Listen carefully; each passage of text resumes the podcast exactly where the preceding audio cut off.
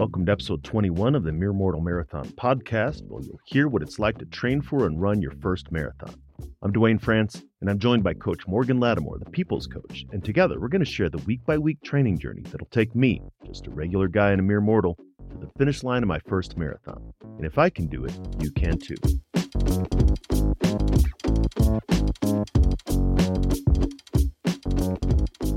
Thanks for joining us for the Mere Mortal Marathon podcast. I'm excited to be going on this journey and pleased to invite you to join me along the way. There's a couple of ways that we can be connected. Follow the podcast wherever you listen to them, and you'll be notified when a new episode comes out. You can also see where the journey takes me by connecting on Strava by going to strava.com forward slash athletes forward slash M3 podcast, which will be in the show notes as well. There you'll see where the training plan takes me. And you can find all the episodes on the fundraising page for my charity partner, the Second Wind Fund, at coloradogives.org forward slash M3 podcast.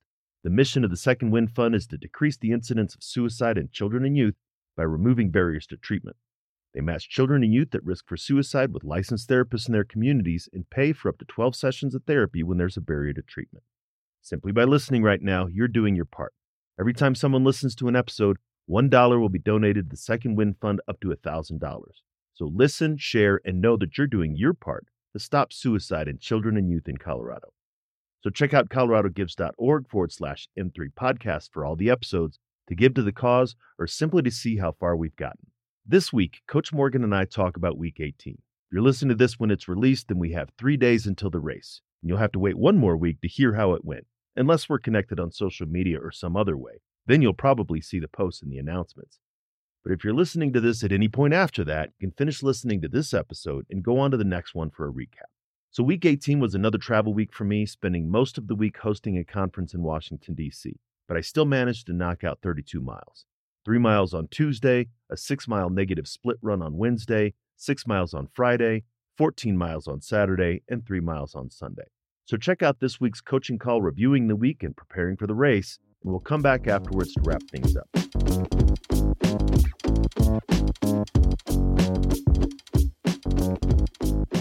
Week 18 is done. One week to go. One week to go. One week oh my, to go. Okay. And, oh, and the, the weather is not. The weather on race day looks great actually right now. Yeah, I think it is a window in the morning. Like the race is early, early. So as long Yeah. as I'm not running at three in the afternoon, I think I'll be okay. Yeah, it's because it says it's raining all week, like moderate rain, light rain, moderate rain, light rain. Then race day, few clouds, seventy three, low of fifty four. Yeah. So, we, how you feeling, man? Good. I'm feeling good. It's interesting in that this week is a busy work week for me. So I don't know that I'm going to have a lot of time to be in my head about the race, which is good, but also it's uh, it's taper week. So no, I'm feeling all right. Mm, okay, no travel. No travel, very Okay. specifically no travel. Okay. Absolutely. All right. So we have put in 32 miles last week. Let's see what we got. How was that 14 mile run for you? It was good, but even as we talked about, I was coming off of a week of travel and we were putting on a conference and so everything that comes so I think a lot of my soreness was still a lot of the travel. Um, no, yeah, wasn't able to recover because Yeah. all the flights and stuff like that. Yeah, yeah. And of course, you go out with the plan, and I was planning on going seven miles up and seven miles back, and then uh, the trail was washed out. So I had to end up going uphill for my last three miles, but it was okay. Got it done. This week is pretty easy, pretty light into race day, obviously. We got two four mile runs, two days off, three mile run. And after that car ride, you check in, you get into your place. I want that 10 minute shakeout run to be after you check in. Okay. you sit in the car for a long again travel right and so we Mhm. want to get that fresh blood flowing shake it out stretch it out and then stretch 15 20 minutes and then start laying everything out really no special instructions we know what we need to do you gave me a race plan and you did you get my comment when i emailed you back I did. I did. Yeah. okay Yeah. and would tell me what you thought about that so basically he, he gave me his race plan he wanted to like 45 minutes before have a kind bar But I said that's just a little bit too dense. I don't think the body's going to absorb it by the time it's raced. It'd be great on the back end. You can do it all you want, but we just need we need to fuel in something that's going to be a little bit more absorbable. Yeah, no, I- I think really it's one of those convenience things, but you're absolutely right. It is like a little brick of chunk of stuff. So yeah, a banana is about 100 calories, right? Ban- uh, banana, uh, a, a cup of berries, however you want to do, just something to keep the blood sugar up. Like you're not trying to eat in the sense where we're trying to like have a meal, but we want to keep as you have breakfast and between the breakfast and race, your blood sugar levels are gonna start dropping. That's what start people start feeling like a little woozy, dizzy. We don't want to overhydrate because especially this is the big one. A lot of people come into race. I mean, let me, in fact, let's hit the negatives. Let me hit some negatives. No carb loading the night before. That is not a thing. I am not okay with that. If your coach tells you to do that, hey, you go for it, do great things. This coach don't do that. This is why carb loading in the sense where I, people I've seen do it and where I've heard people do it is eating a whole bunch of pasta, pizza, whatever they can do with the carb, as much as they can get. This because mm-hmm. they they're loading up. Literally, they use the word and they overdo it, like everything else that we do in life. And so what happens is the body's not used to that amount of carbs. Right. It's, it it doesn't normally have that, and so you wake up bloated, GI issues. You already probably gonna be nervous, so you're gonna be sick, or you're gonna be on the toilet all day or all night leading up to it and it just eat normal meal, whatever that is. Eh, stay away from as like people are like, oh, I'm gonna have a salad. Depending on your gut, you got to kind of make that call on your own. Like ha- having a whole bunch of fiber before a race is probably not the best idea, but some people can swing it. Some people can't, right? But you're gonna be out there four to five hours. You might want to stay away from the roughage as much as possible, right? But you can have a little bit of greens in there just don't overdo it. Don't go crazy. Eat what you normally eat. Stay away from the fatty, super I said eat what you normally eat and stay away from the fatty stuff. All you people, fatty stuff is not good. So if that's what you normally eat, clean up your meal 48 hours out. There we go. That better? Right. 48 hours out. And this is for you too, right? 48 hours out, you, what, what you laid out. That's why I gave you that race plan template. So this is what I'm going to eat. This is what I want to do. This is how I'm going to do it. And then just nothing new on race day. If you haven't done it in training, don't do it on race day, right? You should have done everything you need. Like that's why we really don't have much to talk about. He knows what to do. You all know what he needs to do. If you've been listening to the podcast, you know exactly what he needs to do. But I would ask you, I gave you a template for your race plan. You filled it out. How did that help you? I think in some of it was already stuff that we knew, right? The pacing strategy, the fueling strategy, that was reinforcing what I already knew.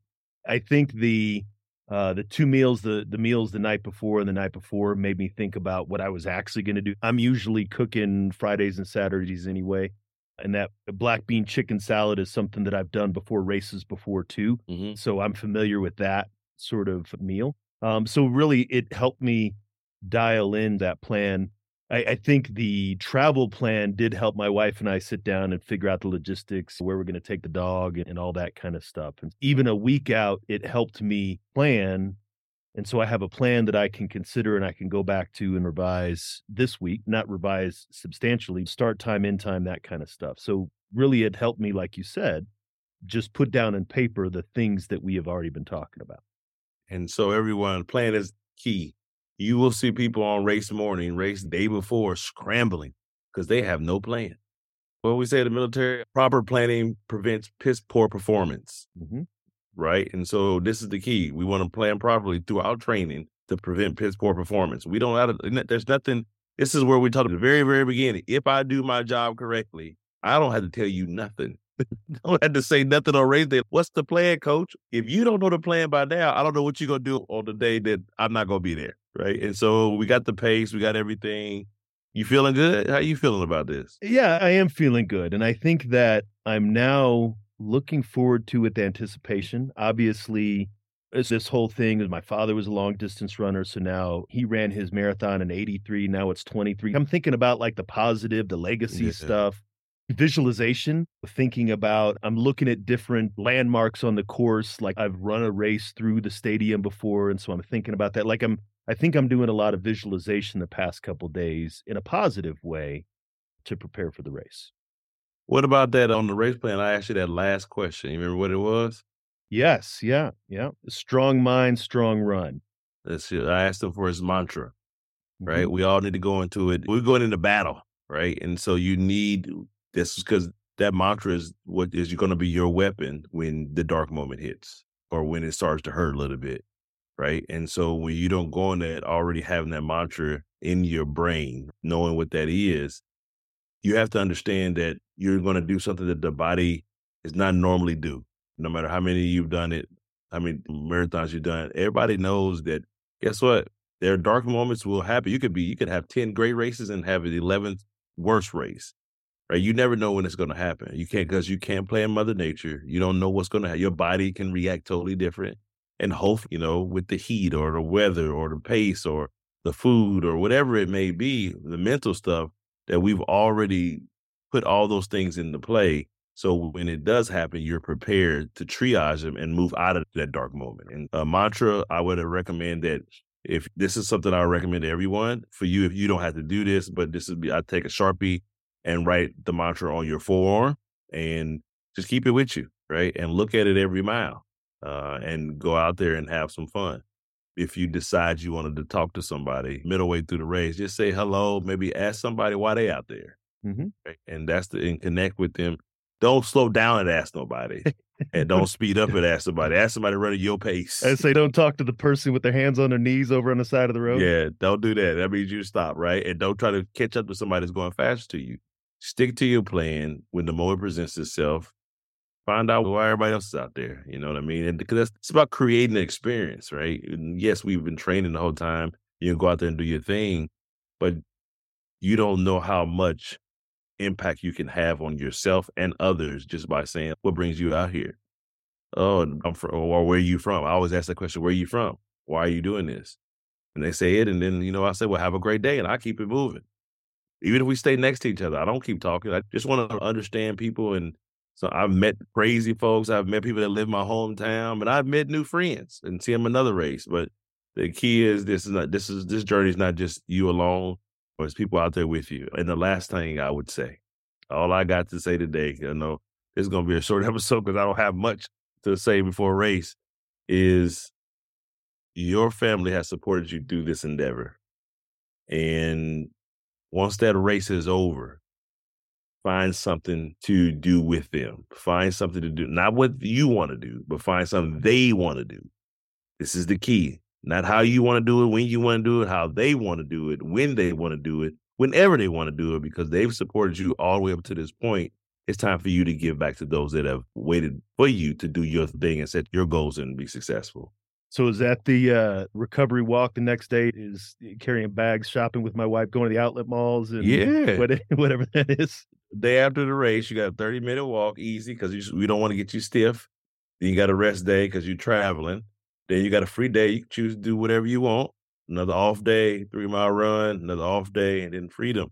And then we'll discuss if we move forward from there. This is so most people, and we'll have another episode after, obviously, but we'll find out how the race went and go from there. And then we should talk one more time after the rest week is over Mm-hmm. I think, and just decide where do we go from here and have that talk and yep. and what's next. Even if it's with me or with, without me, whatever it is, I can kind of tell y'all how that goes and what a coach can do to add value or to keep on moving forward and give them some key goals to do what we can work on together or some things he could probably focus on on his on his own for a little while. But you want to make sure as a coach we don't force that. And because uh, after a marathon, people that are not normally used to, you're going to feel a little bit of rebuilding. Mm-hmm. And we'll talk about that another time, though. And I think that's, and I have noticed that in in large events, and so there is that post race blues, whatever, and mm-hmm. stuff like that. But like you said, we can talk about that after the race. Right now, we're excited and ready to go. I will tell you, we'll share with you. You said connect with somebody doing the race. One of the guys that served under me in Afghanistan, he's one of the bike pacers for the half marathon. So I don't know if that's good or bad. He can either trip me up, say, "Oh man, you messed with me too much," and he make me fall. But I'm pretty sure that he's he's going to be. So there there are going to be a couple people that I know out there. Saturday on the 14 mile run, I've got a training shirt with Colfax, and the guy was coming back. He said, "Oh, you're running Colfax next weekend?" I said, "Yeah." He said, "I'll see you there," like with 4,000 people there. Yeah, like, yeah, get crazy part. You might see him. You literally might. I've had that happen and they were like, oh, you see him on the course, and it's just a wave. That's the coolest yep. stuff. Yeah, but it's gonna be yeah. It, yeah. Is it likely to happen? Eh, 50 50. 50 50. we didn't change the number. He was like, Oh, I'll see you there. I was like, thumbs up, dude. Sure. Why not? But yeah, no, yeah. I think I'm excited, feeling pretty good. With the short taper is mm. good. I don't think I've got there's not enough time to really get in my head about stuff. We just knock out these couple little runs and get to Sunday and knock it out. Yes. Make sure you get some rest, man. Stretch, rest. Don't over, don't worry about it. Just it's another training day. We just going a little bit further than we did last time. That's Just what we're doing. bit. That's the it. whole way. Yes, sir.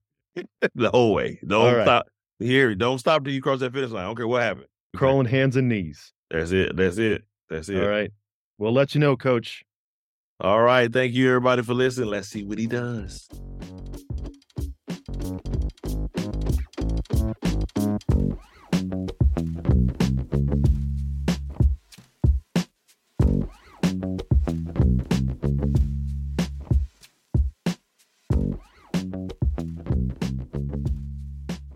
Week 18. As coach said, pretty short conversation for that part of the episode, which helps me know that he thinks I've got this. If there's any doubt in my mind, and there isn't much, to be honest, there aren't any doubts in his mind, because if there were, we would have had a much longer conversation about tweaks and mindset and strategy and all the other stuff. But by the training and the progress that he's seen, he's certain that I've got it. So now I'm thinking about where we've come from to where we are now. We started this training cycle for my first marathon on January 9th, 2023. To catch everybody up, I did have some running experience. I had spent the previous year getting back into running after a long hiatus after my military retirement in 2014, culminating my first half marathon in 10 years in December of 22. That's when I started to think about training for a marathon and looking for a coach. Shout out to Jess, who's in a Team Red, White, and Blue group with me. And when I posted a message looking for a veteran who's also an endurance coach, she introduced me to my partner on this journey, Coach Morgan. So thanks for that recommendation and all the support along the way, Jess. And so, with everything else, we started this journey in the second full week of January. That week, Coach had me do five easy runs for 30 minutes each, a total of 15.1 miles. I remember thinking at the time, we know that I'm running a marathon in five months, right? Is 15 miles going to get me there? Well, the obvious answer to that question is absolutely. Starting out at 15 miles a week, five days of 30 minute runs, combined with my previous running experience, has gotten me to the place of running my first marathon in less than six months. With the four mile run that I have planned today and the three mile on Friday, I will have run over 550 miles during this training block. And we've missed three runs over that time. We had that weekend back in February where I was battling a sinus infection, and the day back in week 16 where coach set me down because of fatigue. And you've been there with me. The long runs that sucked, the uncertainty I was feeling several weeks ago, the good feelings that came after the good long runs, and coach and I both appreciate you going along with us. Hopefully, it's been helpful for you because it's certainly been helpful for me. I'm training for my first marathon in the most public way that I can think of, with the dual hope of inspiring others to do hard things, but also to have a bunch of accountability partners out there that I don't even know, and some that I do. Jess, as I've mentioned, Colleen, who is building back to running, Aaron Hale, a combat wounded visually and hearing impaired veteran, an amazing athlete in his own right who's training for an ultramarathon in July. And while I wouldn't call him a mere mortal, he would probably describe himself as nothing special. And my buddy Brandon, who's going to be pacing one of the races and hopefully won't run me over with his bike.